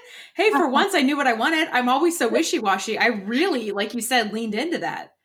you really did. Like, what a time to be decisive. Austin Powers, here I come. Well, it's funny because I I was actually thinking about this today. I was like, did Kelly watch as much TV as I did, or not? No, because we were four or five years apart, depending. And like, you, if they were more strict with you, you probably didn't. I remember watching Full House at eight o'clock on Tuesdays. Same. And then when Michelle fell off her horse and it was a to Obviously. be continued, Oh. I was like, never. I honestly have never been so stressed. Oh. Do you need therapy? yeah, have, we had have you regressed? um, I remember that. I remember TGIF, and I remember uh, SNICK. Yeah, the the the the like big TV watching events, but you did probably didn't do as much like casual after school TV watching. N- not that I remember. I mean, Like, maybe I, don't did. why. I just don't remember, remember. watching TV with Jim so distinctly, but not with you, and I don't know why. I don't. rem- I honestly don't. Because I was babysitting. Problem solved. um, also, I just had a thought of what I need to ask Dad. He'll probably listen to this. What do you think he would be more mad about? oh no! Does it A involve me? I'm getting. No. I'm like getting red. In principle, a tattoo or a bumper sticker? I honestly think a bumper sticker to him is more is less forgivable. we should ask. We, my parents do not do unnecessary adhesives. No, not even close. Oh my god, I'm dying. Uh, Um, and I was so mad too. I remember that was I remember distinctly being like really mad about that.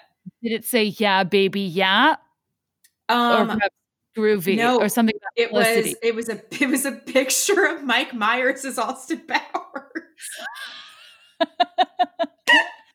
It was just, it was just him like pointing. yeah. it's okay. Oh, between that and the fact that I wanted the license plate love and EVD, I guess dad really did save me and I just didn't know it at the time. There is a time to interfere, and Love and Erik Von Detten was the time. if anybody on the line doesn't remember, he's from Odd Man Out and Brink. Very short lived, even more short lived than a Devon Sawa. Uh, yeah, Kelly really loved him. Um, I did. I had keychain. I printed his picture out, multiple pictures out, and like wallet size, and made keychains uh, of his face. and I wanted my license plate to say L U V N E V D. but the the I think too until recently it didn't register with me that like yeah we all had like J14 magazine and Bop magazine and like had these boy crushes but like you are 16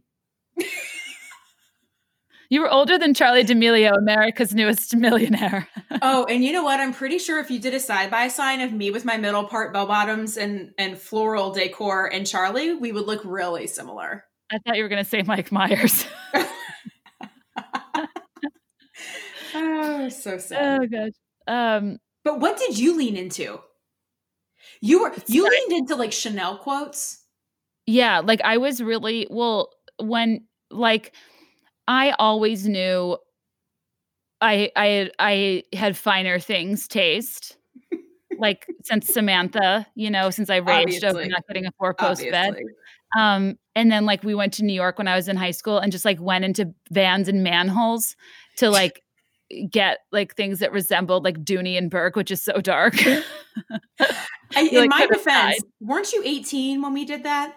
I was 17. Oh, girl, I am sorry. No, but that, but no, I drove that. You didn't care about designer bags. I did. Yeah, but I let us get into a van with no windows and drive away in New Honestly, York City. This is the charm of New York City, and it's a great city. I honestly think most of us have had a trip for um, fake materials before we realize the perils of child labor uh, and you know intellectual property infringement. But uh, some of my best memories are us getting in vans with strangers. that was one of the first times we hung out alone. I know it. Right, it was. Um, an example of when Oh. you're probably not a good babysitter. Uh, Yeah, I really Anyway. took a turn there. So sorry.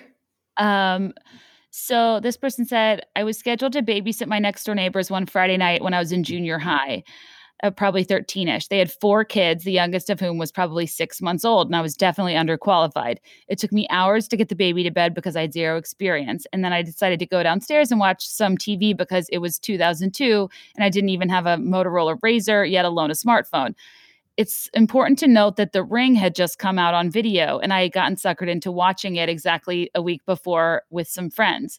It was and still possibly is the most terrifying thing I'd ever seen. I agree. It's also important to note that these neighbors did not have cable, and I didn't know that. So I turned on the TV and set the channel number for the Disney Channel, looking for the Friday Night DCOM, Disney Channel original movie. Um, and the TV was just static. I tried changing the channel and that didn't help. It was at this point I started hyperventilating and thought that the ring girl was about to crawl through the TV when I looked at the clock and noticed the time. I burst into tears. Um, I before this is before she had a phone, so I literally ran outside and screamed for my mom next door to come and save me because I was about to be brutally murder- murdered. It turns out it was just PBS. Honestly, Samara's ghost haunts me till this day. And I really do think TV static is so scary because of that movie. Like, I totally agree. No, I agree. What's also funny is I'm now having a flashback to like, that's right, Disney Channel was channel 22, PBS was 23. Like, Mhm. like I still remember all the channels. Yeah. And, and you had to pay for a Disney Channel Right. until, yeah. And, Yeah. and usually the parents with the you know reckless abandon to allow me to babysit for you know some reason typically had more money or maybe I only accepted jobs from wealthy families. You probably were making double me at all times, and I just like had no clue. Like you were negotiating your way from a young age. Oh, totally. And I honestly think a lot of the memories per the millennial episode of like things rich people had, like intercom systems. Yeah. Oh, yeah. I really do only remember babysitting for like rich families or what I perceive to be rich, which That's is funny crazy. too, as I might have sought them out. you probably did. I'm a monster. I, I have needs. um, and it just aligns back to your finer things needs. It's cool. the day I got my first babysitting kid, some of these do get to go down the bodily functions train.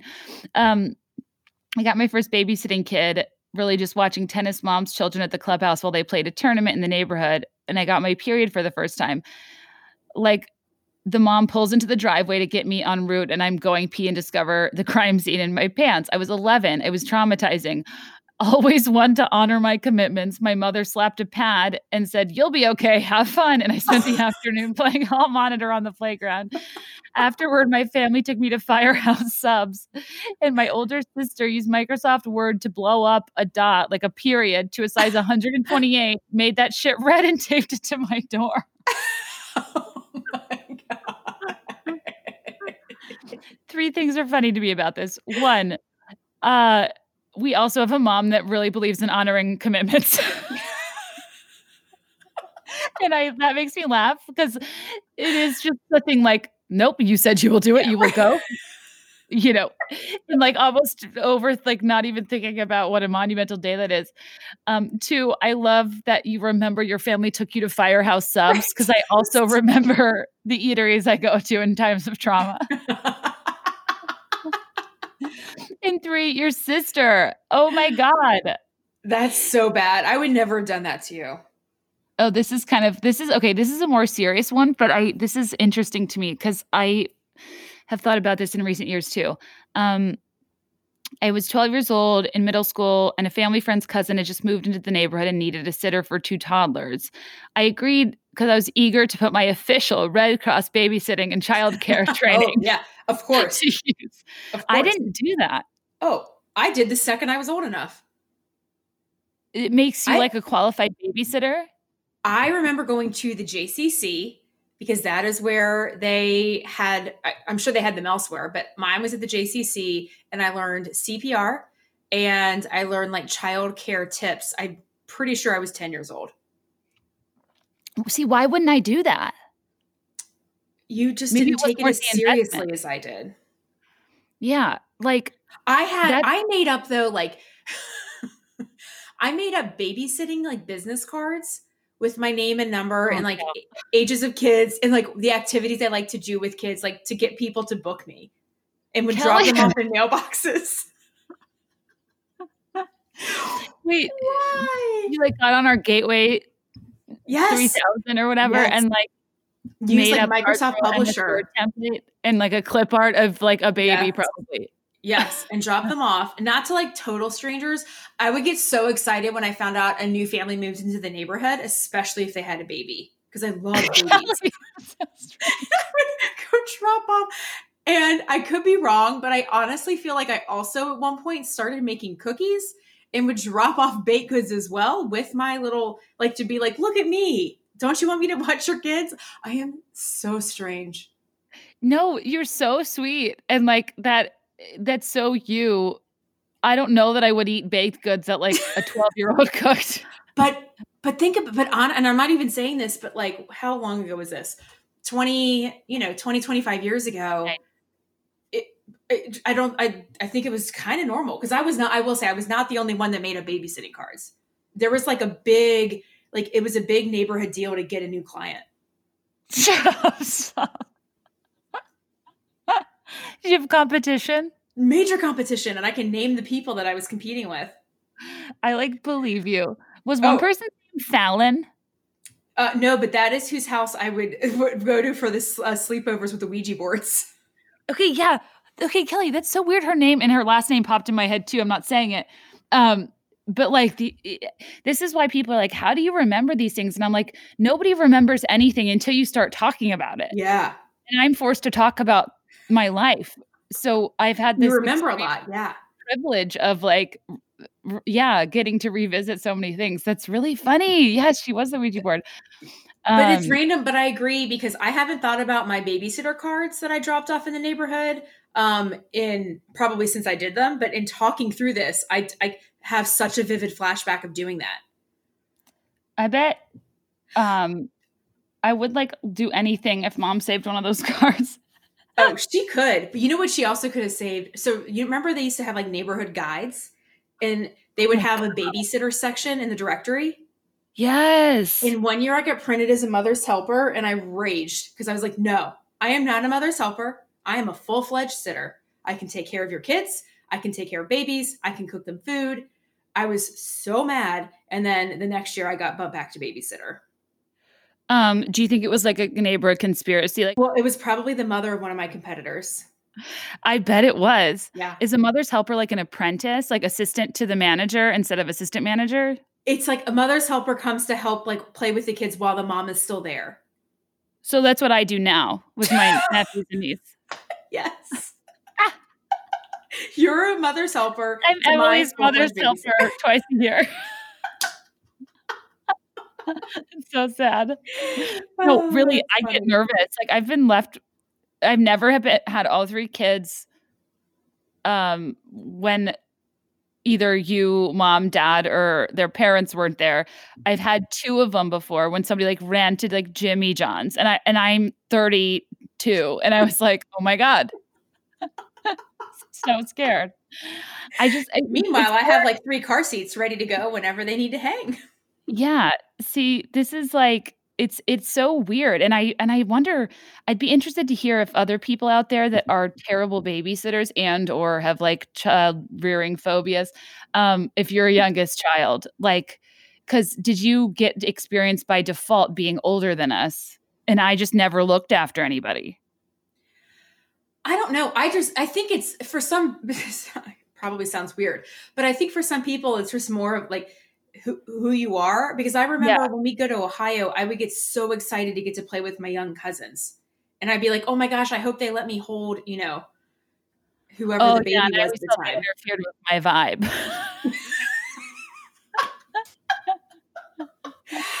like I remember, yeah, because mm-hmm. I was, I guess, eight when Caitlin was a baby, and then I think I was ten or no, maybe twelve when Lauren was a baby, and I mean Megan, and that like I just would get so excited with the younger ones. you did. I remember Yeah. that now. I would Yeah. just play with my Christmas presents. Right. Very I. I I always liked talking with adults. Like I always wanted to be at the adults table. I've always been a big talker, but even as a human, I'm not a big player. Yeah. That sounds weird, but like I don't play. Like Yeah, I'm not No, good I know at, what you um, mean. No, I know. Right. Yeah. like I didn't really as a kid. I like wrote poems. I didn't like do the monkey bars. Yeah. Um so oh, sorry, that was a long tangent. Yeah. That honest but the, if it's even if it's just me, I get off on these tangents. True. People are used to it. Uh and, and what's so great, it's like everyone tortures me about my podcast length. And now they're like, we need more podcasts. And I'm like, Isn't that Okay. funny? But now I'm grateful that people actually want the company. Oh yeah. And do you know what Uh, it is you really need? What? A co-host. Yeah, I can't handle this on my own. It's only been two can't. years. I still just can't. Anyways, honestly, the the yeah, the, the audacity to say that in the question box when I have access to your username is shocking. shocking. Why would anyone take that opportunity and not not th- that not to critique to be so specific to be like not give I'm not going to give you a topic. I'm just going to tell you you suck. You need a co-host. Like that was the implication. I know it's so funny. Uh, and like I know that there's like plenty of people that aren't into me. Like that's just the nature of Sure. the job. But the to still, I guess, follow me and stuff. And to- Exactly. And to, to use that as an opportunity to be like you yeah.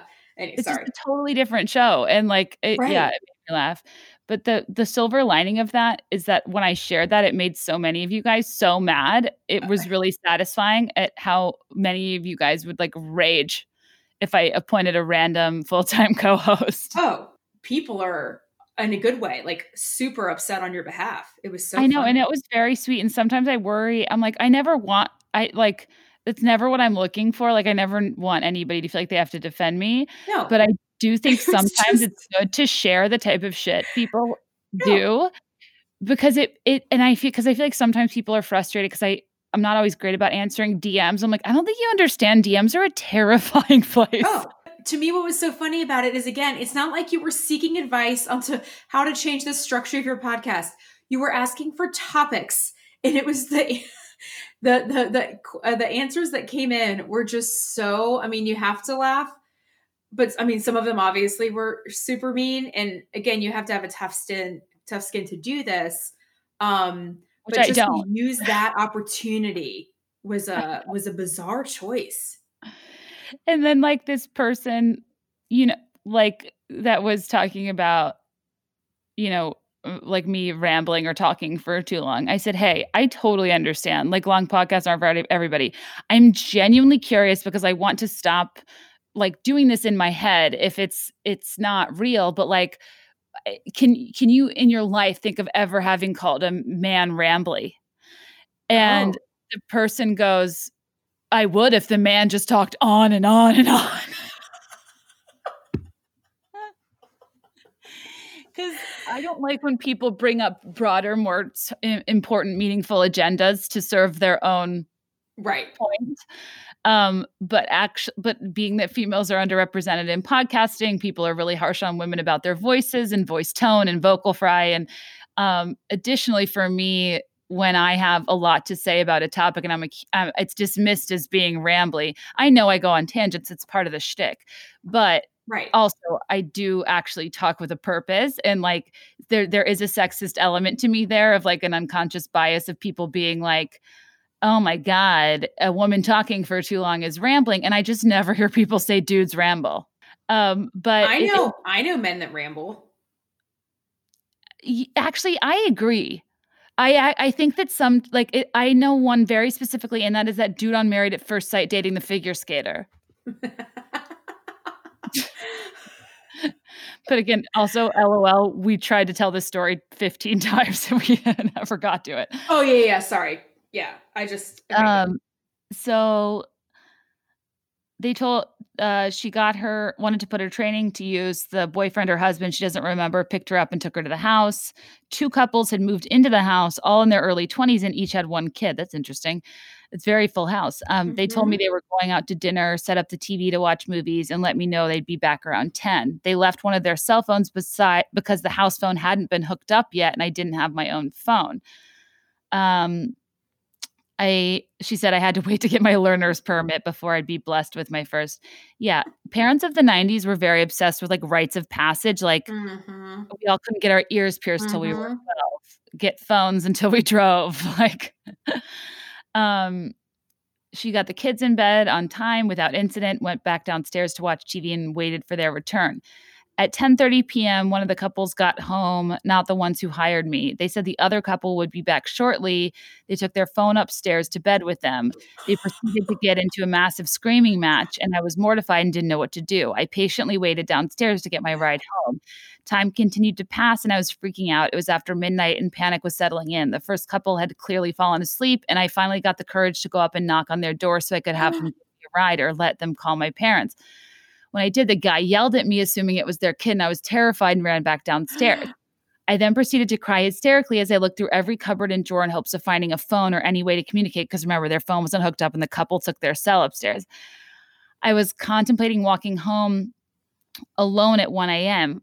So finally, around 2 a.m., the other couple showed up wasted. They were shocked to see me and thought their friends were going to take me home. They kept cursing and were clearly agitated. And the guy eventually drove me home drunk and neglected to pay mm. me.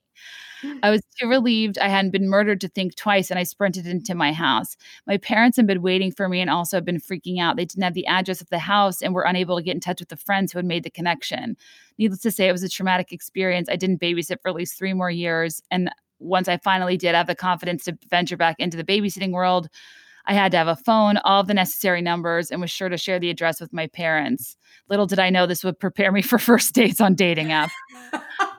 unsurprisingly, my parents also ended their friendship as they never apologized for the incident, only dropped off an envelope with $30 in the mailbox.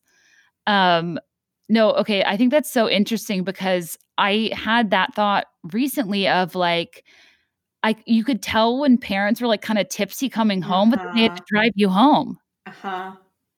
That's a problem.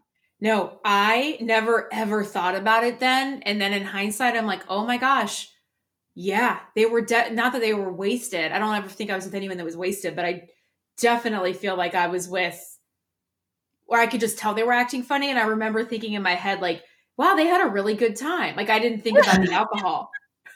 like I thought they were just really excited to be home. No, I'm laughing because I have the same memory of being like, uh, God, Linda, you're so friendly. Yes. No, it's always the dads because the dads would never talk, and then all of a sudden they'd have so much to say. Yes. And but the dads, I I hated being driven home by the dads. I always did because I never knew what to talk to them about. Right. Um, and now I wonder, like I I almost wonder now if like most babysitters drive themselves oh yeah. they're older. What Or you mean? Like if they have a car? In the city.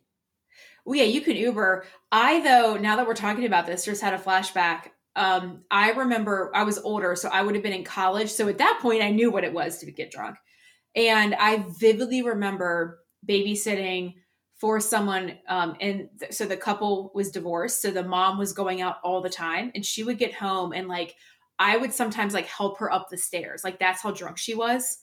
And I drove myself home, but it was such a weird like turn of um like positions of power, you know, to see someone that you think of as like an adult being so um being so like vulnerable because then she would just go on and on about her ex and it was crazy. How old were you? I was in college at this point. So I was probably 18, 19. That it, It was well, like, when I'd be home for summer and stuff. and then at that point, yeah, you're kind of seen as like a confidant. Yes, which is what it was because I'd known them for so like so it was just um yeah, it was just funny. But it just not funny, but when I think back, I'm like, oh my gosh, and this is way before Uber, right? So everybody was driving home. I yeah, and like I'm just so um jaded by like being in a city where I can get a ride at the drop of a hat and I know not everywhere is like that. But it's like if you're a parent, especially a new parent and like you are wanting to go out and have fun, you like have to think about that. Oh, for sure. I mean, everybody now Ubers. Literally everybody I know now just Ubers. Oh my god. when I was about five or six, my mom and dad hired a babysitter. I'm guessing she was 13 at the time, though in my memory, she's super mature. Her name was Jen. Well, Jen thought it would be funny to pretend she was dead while she was babysitting. Not funny, Jen. My younger brother and I are pretty close in age, and she'd lay on the floor, say she didn't feel well, and close her eyes and not respond to us. If we tried to pick up her arm, it would flop back down. I remember trying to see if she was breathing, and she'd hold her breath. So I didn't know if she was or not. We were both crying and trying to decide whether we called the police. And then after a while, I don't know how long, but at five, it seemed like an eternity. She fake coughed a bunch and was like, Whoa, I almost died. Why are you guys crying? I was just kidding. Oh my mean. gosh. That's so traumatic. But I'm also laughing because it was probably over, it was maybe probably five seconds. But in her right. memory, she was so Right. scared. Oh, you're right. Um, and then she would do it several times throughout the night and would be like, oh no, for real this time. I really don't feel well. She was the worst. She also told us not to tell our parents. Okay, she's insane. Truly. Oh my god. That's hilarious. Plus. Uh, a lot of people hid in their dryers. um, I, I don't think I ever did that. I did. Why? At Godwin. Why? Did you ever hear this story? Oh, No. mom got so mad. So Am I going to get it- mad? Probably. We we thought it for some this is so senior year. Remember I was like I was like water girl for the football team because Yeah. like coaches knew I wasn't going to talk to any of the guys. So I was a perfect candidate. so I was literally doing my job, like trying to help the coaches out with stuff in um, at the field house, and someone dared me to like get in the dryer, and then they turned it on, and I spun. Kelly. And and I didn't think anything of it at the time, but in hindsight, I, I, I do have very long hair. I could have like caught on fire. You didn't yeah, hear this? also, isn't it like hundreds of degrees? Well, it was uh, it was like a spin, and it was a commercial dry. It wasn't like a little dryer; like it was a commercial dryer, so I could fit in it. Are you trying to defend it? Yes, I guess a commercial. I think at that point I turned where I was like, I will do anything for friends. if someone wants me to get in the dryer, I'm in. Because to a mom, that sounds like you were being bullied. But it was, I mean, it was like no one pressured me. I think someone, knowing me, someone probably said it in passing, and I was like, me, me, pick me. I'll do it. Yeah, you're like, you're like, this is a surefire way to get me a boyfriend. no, I wasn't even thinking boyfriend. I was just thinking friends. It's hard being a people pleaser. It's hard being a people pleaser. This person said, uh, for a brief stint in high school, I lived and babysat in one of those suburban Desperate Housewives neighborhoods, big homes, perfect yards, definitely weird stuff happening behind closed doors. One weekend, I was asked to babysit a couple kids while the parents went to a party down the street. The night rolls on pretty normally. I finally put the kids down, raided the pantry, and was watching a movie. Suddenly, I hear a commotion at the back door, and when I turn around and greet the parents, the mom comes strolling in the door, butt ass naked. She was so drunk, words slurring, mascara smudged, the whole nine. Her clothes were nowhere to be seen. Did she walk down the street like that? I still don't know. She grabs a towel from the laundry room, and I honestly don't even remember what we talked about. What I do remember is that she tried to pay me with a large ceramic urn.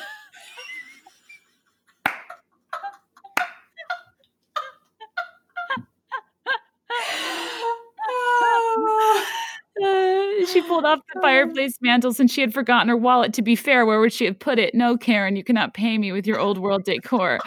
Oh my God. She was definitely like a swinger party. I think that that's, well, like per the cue of like weird stuff goes on behind closed doors. I think like some places people do weird shit. Yeah. But I just, I know it's like creeps me out to like think of my pristine childhood in terms of like the neighbors being What creepy. So I just I choose to block it out. I know. Um, this person said, when I was in seventh or eighth grade, I used to babysit for neighbors down the street. They had a big house with huge windows overlooking the backyard, woods. Uh, they would stay out until all hours of the night. I'm talking like 4 a.m. Oh my God, you're in seventh grade. They would just sleep at their house, wake up the next morning and walk home. Sometimes they'd forget to leave money. So I'd awkwardly have to go ask them to pay me. Oh, oh. Um, I was 13. That's so weird looking back. I'm pretty sure they were swingers or something. Hey, Mm. um, regardless, here's my best babysitting story. One night I was babysitting and the house phone rang around 10 to 11 ish. This was back in the day when you would pick up and take messages like a babysitter secretary hybrid. So I answer, and the man with the deep voice says, Hey, little girl, I can see you. it's so What? scary. Maybe I watched too much crime drama on TV, but I was thoroughly convinced there was a man in the woods watching me. Uh, yeah.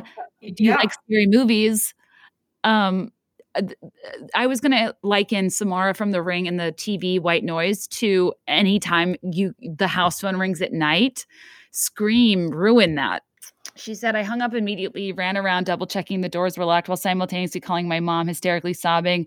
I dragged both kids out of bed. They were four and seven and brought them into a guest room and hid them and myself under the bed. My mom arrived within like three minutes to figure out what to do. Luckily, this is what caller ID was. This is this is when caller ID was the cool new thing. So she dialed the number back. Get this, it was the kid's grandpa. And he thought it was the granddaughter answering the phone. that does, is that better? I don't know. That's so scary. Okay, so do you mind if I if we break and then we'll resume after dinner? Yeah, no, that's perfect because that way I can heat up some food. Okay, guys, hope you enjoyed the first part. I'm gonna put the second part on Patreon, I think. Looking at my um show schedule. Patreon.com slash be there in five, P-A-T-R-E-O-N dot com slash be there in five. Uh actually Patreon is like a huge source of um like peace for me right now if so long as you'll stick around because uh, it's not contingent upon the advertiser it's contingent upon like your investment and commitment and um, even though the paywall it's like individually you know manageable smaller sums each month like collectively it helps so much during this type of stuff because like one of my advertisers put out this week we usually have two to three a week. I've had a, a, several that aren't in a position right now to be spending uh, whether their product isn't relevant to the time we're in or uh, they are just like pulling marketing budget altogether. And it's kind of like scary. And like obviously i've had to pull out of my shows. We had a bunch planned i don't have official call on atlanta yet it's up to the venue i just like i don't know I, I like I, I think with the cdc recommending events over 100 people for the next what was it eight weeks um discouraging that. Like I just I don't know. As much as I don't want to say this, I just don't think it's likely. Um and it's so upsetting, disappointing on so many levels and yeah, I just, you know, it's been a tough week. Uh a lot of my job even though you'd think it was stable because the people need like entertainment like but no if nobody can pay you to do it it doesn't really you know so i'll still be here i did this long before i was paid for it and my priority is is you guys but all that to say, sorry, I'm not trying to be stingy and put stuff on Patreon as some sort of tactic. It legitimately is better at times because I don't have to put ads on it. It's a perk of people who support the show. And in a time when the advertisers are volatile, um, your commitment there, like I cannot even express to you how important and what it means to me. And if I, I want people spending on their families, their lives, their the things, their priorities, the things they need but if this is something that brings you value and that is helpful in some way, shape, or form, please know it's not lost on me that you would spend your hard earned uh, money uh, with me and supporting the show. Anyways, but as it relates to like what's happening right now, I just feel like similar to, you know, these 11 year olds babysitting, you know, three kids under six for some godforsaken reason in the 90s. I feel similarly in terms of guiding you in any way, shape, or form as we endure this, just in terms of like, I think when you have a platform, you want to be able to feign some sort of stewardship or authority, or you want to be a person that can communicate and educate on a topic well, because I take the reach and responsibility incredibly seriously. Um, but like, I think in this situation, I don't know any more than anybody else does. I don't want to tell you how to feel. I don't want to promise you things I don't know. The only thing I want to say is to watch out for your own mental health, to check in with yourself and with other people as to how you're feeling. I think there is a real head and heart battle that can occur when you know we all have the maturity and the, the the perspective to understand especially I'm kind of seeing it as this like 14 day period. I'm kind of a one step at a time person. Um, so I see it as like, okay, this 14 day period, I'm sacrificing uh, control, uh, socialization, um, you know, a feeling of any sort of certainty as it relates to like my job. I, I, I like, I'm almost just accepting ambiguity as the norm for this 14 day period. Then let's reassess. And I kind of like will piece out things like that for my own sanity. Um, but also, I think that it's important to acknowledge that uh, it's a very real personality trait in terms of an individual's tolerance level uh, when it comes to ambiguity. Like ambiguity and tolerance was studied in depth in the 1960s and acknowledged as a uh, formal personality trait because the way a, person responds to a complex situation in the absence of a known outcome is a huge driver for mental health. And being that this is, I know everyone, you know, there's so many buzzwords. We're like doing like flatten the curve and, um, you know, unprecedented and all these things we're saying right now are like what subprime lenders were in the 2008, you know, like mortgage backed securities. Like, just, there's like these words people are saying all the time. Um, but I do think that like when we're building precedent right now by you know by nature there is no plan there are no guardrails to measure progress against that are going to give a person that needs direction and a plan any sort of uh, solace but if you're a person that uh, is ambiguity intolerant and you thrive when things are more concrete and unchanging. Uh, when things disrupt this, people really do struggle with the ambiguity of of the future, and it's important to recognize patterns and behavior to check in with yourself mental health wise because this sort of stress and rumination that can occur as it relates to being intolerant to the unknown is very closely linked with depression and I know I'm a depressive person. Um, I am actually very ambiguity tolerant, uh, and I still am just like, what the hell is going on? Um, but I I say that because I think it's easy to dismiss your feelings because you know you won't be as negatively impacted as somebody else, or you want to be a good citizen and focus more on the social responsibility aspect and the high level and all of that. And that's so important to keep that high level perspective. But we have range and we're human, and it's okay, you know, by the day, by the hour, by the minute to feel disappointed and to feel scared and to allow yourself to have feelings and to not completely invalidate them because it could be worse or because everyone else is going through the same thing and yours couldn't possibly feel any differently because depending on your personality this will feel very differently to you and um, for those of you that are feeling the intensity of an immense loss of control i just want to tell you i see you i understand you this is very terrifying maybe more so for you than other people and even though it will be okay, it always is, we will come out the other side. Absolutely. Um, the the protocol for an unprecedented situation is just just being like developed in real time. And um, I think that I well, I hope that as weird as this sounds, you know, the one thing you can maybe find a little bit of peace with is just the sheer acceptance that you cannot possibly know engage this relative to other situations. Um, i actively sit myself down uh, and think about this a lot because um, the nature of my career my job everything my hopes dreams fears regrets like everything is just open-ended. Like i have no i have no blueprint. I have no path i'm just figuring it out as i go some days this is this will be the death of me and i drown some days i find it incredibly energizing I don't put all the pressure on myself to overhaul my personality and feel great about it. All I do is just try that, you know, day by day to tip the scales at 51% of me feels energized and is met with acceptance of the unknown.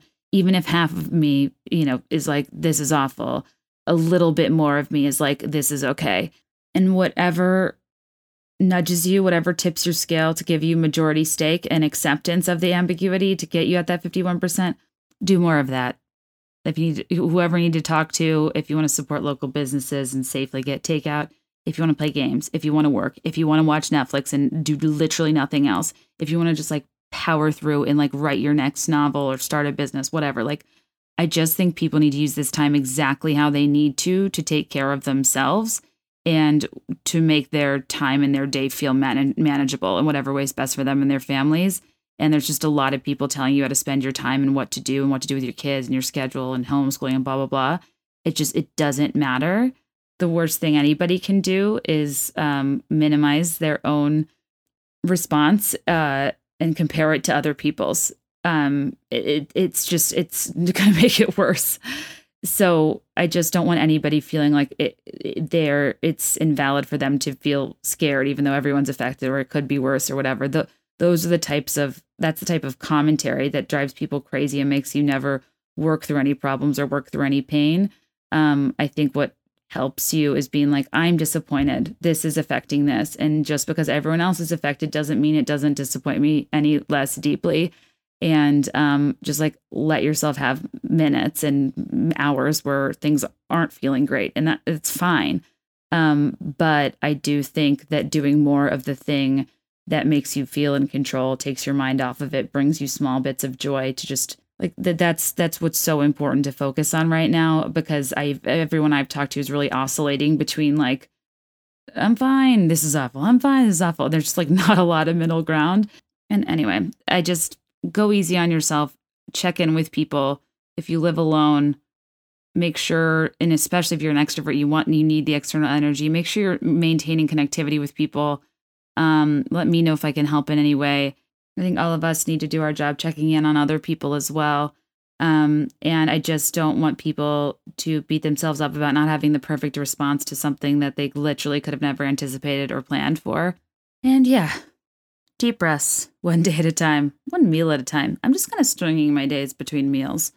Um, and uh, I just appreciate you being here. And this episode is fun. And I apologize for that heavy intro. It's like a weird thing of like, I don't want to ignore it. I want this to be light but I also just like I don't know if I can put in my two cents. It's just you know I just I feel like people are feeling all sorts of ways, and I just you know can't tell you any like facts or make you feel any better, other than I think we're all like downplaying a little bit how like weirded out we are by this whole thing, and um, there's you know a real lack of direction and uh the only soapboxy thing I'll say is like just for these 14 days guys like you you know why it's important. You've heard a million people say it. It's 2 weeks in the grand scheme of things and then we'll see what happens. But I just think these 14 days are super critical and if you could just commit to, you know, one step at a time be a good citizen and member of your community and look out for other people that you would hope would have your back when you were vulnerable. And for people not distancing right now, I don't like I don't it's not about like wanting to like shame or guilt people into it. Like I don't want people doing things because they like feel guilty or like got yelled at. I want people to like just like dig it deeper and just do this because just like you your life would be derailed in insurmountable ways if you're, you know, parents, sibling, kids, friends, grandparents, nieces, nephews, whoever it is the people that you love the most and deem indispensable to your life. It's easy to operate within our own circles, but remember that every single person in this world is an indispensable person to somebody. And that when you're the person going through the thing you think is never going to happen to you, all you can hope is that there's people surrounding you that have your back and that are doing everything in their power to make the situation better. And um, I just think when you operate from a place of everybody is somebody's mom or daughter or sister or friend or parent or whatever it is, like let's look out for each other in terms of being human beings that understand we all have people we deeply care about and want to keep safe. And assuming that if the tables were turned and we were in their situation, how we would hope and pray that people would comply for our sake too. And it's not about being a contrarian or a conspiracy. It's not about prophecy. It's just about science. And i i know a lot of you personally that i've met. I a lot of you in the facebook group. I i feel like i have a good grasp on who a lot of you are and i know you're good people and that care about people and i know you'll do the right thing and i trust you and i don't want to preach um, even though i just did. Anyway can just I don't know, be a different voice reframing things in the event one person is like, okay, yeah, maybe. Um, I I don't know. I just think the broader theme of any anytime you're a beneficiary of something but aren't willing to give anything to it, you got to check yourself, right? Uh, I think we all benefit so much from our communities, municipalities, from a lot of different organizations and means of that require the co- cooperation of a collective. And if you're going to operate from a silo in terms of what you're willing to give, you like I don't know. I think ethically you have to be comfortable with getting back the same. Um so just something to think about. Um anyway, I'll let you go. I appreciate you being here. Uh patreon.com slash be there in five. Don't forget to rate and review five stars. Literally like the only way people find out about the podcast is if you share on Instagram stories. And I know people like grovel and beg for this stuff, but like um, I've tried to like be cool about like, you know, yeah, tell a friend, whatever, it's chill. But like you guys know I'm not chill. Um, I need the promotion and I love you for it. And especially if anything's funny or resonates with you, don't do it if like you don't want to. But if you if anything uh, ever stands out to you, a lot of you guys promoted it this week, which is so cool because people are looking for company and you know, oh, oh how the turns have tabled to quote Michael Scott. Is that what he said? Um, now people want length, and I'm here for it. I I will speak as long as you'll listen. So please tell a friend. I would mean the world to me. And um, I'll look forward to the next time we talk. Please hang in there. It's going to be fine. It really will be. And I know I don't know more than you, but I just like, you know, sometimes it's better to hear somebody else say it. I know you know it's going to be fine, and I know it's going to be fine. And just like I said, the blind leading the blind, the fine leading the fine. I don't want to be that person. Um, I actually do think that's the truth. I don't ever want to blow smoke. I don't want to tell you I feel fine because I don't, but I do know it will be fine. Okay. Love you tons. As always, let me know your thoughts and I'll let you know mine. I'll be there in five. I swear. Now my heart is breaking, but I just keep on saying.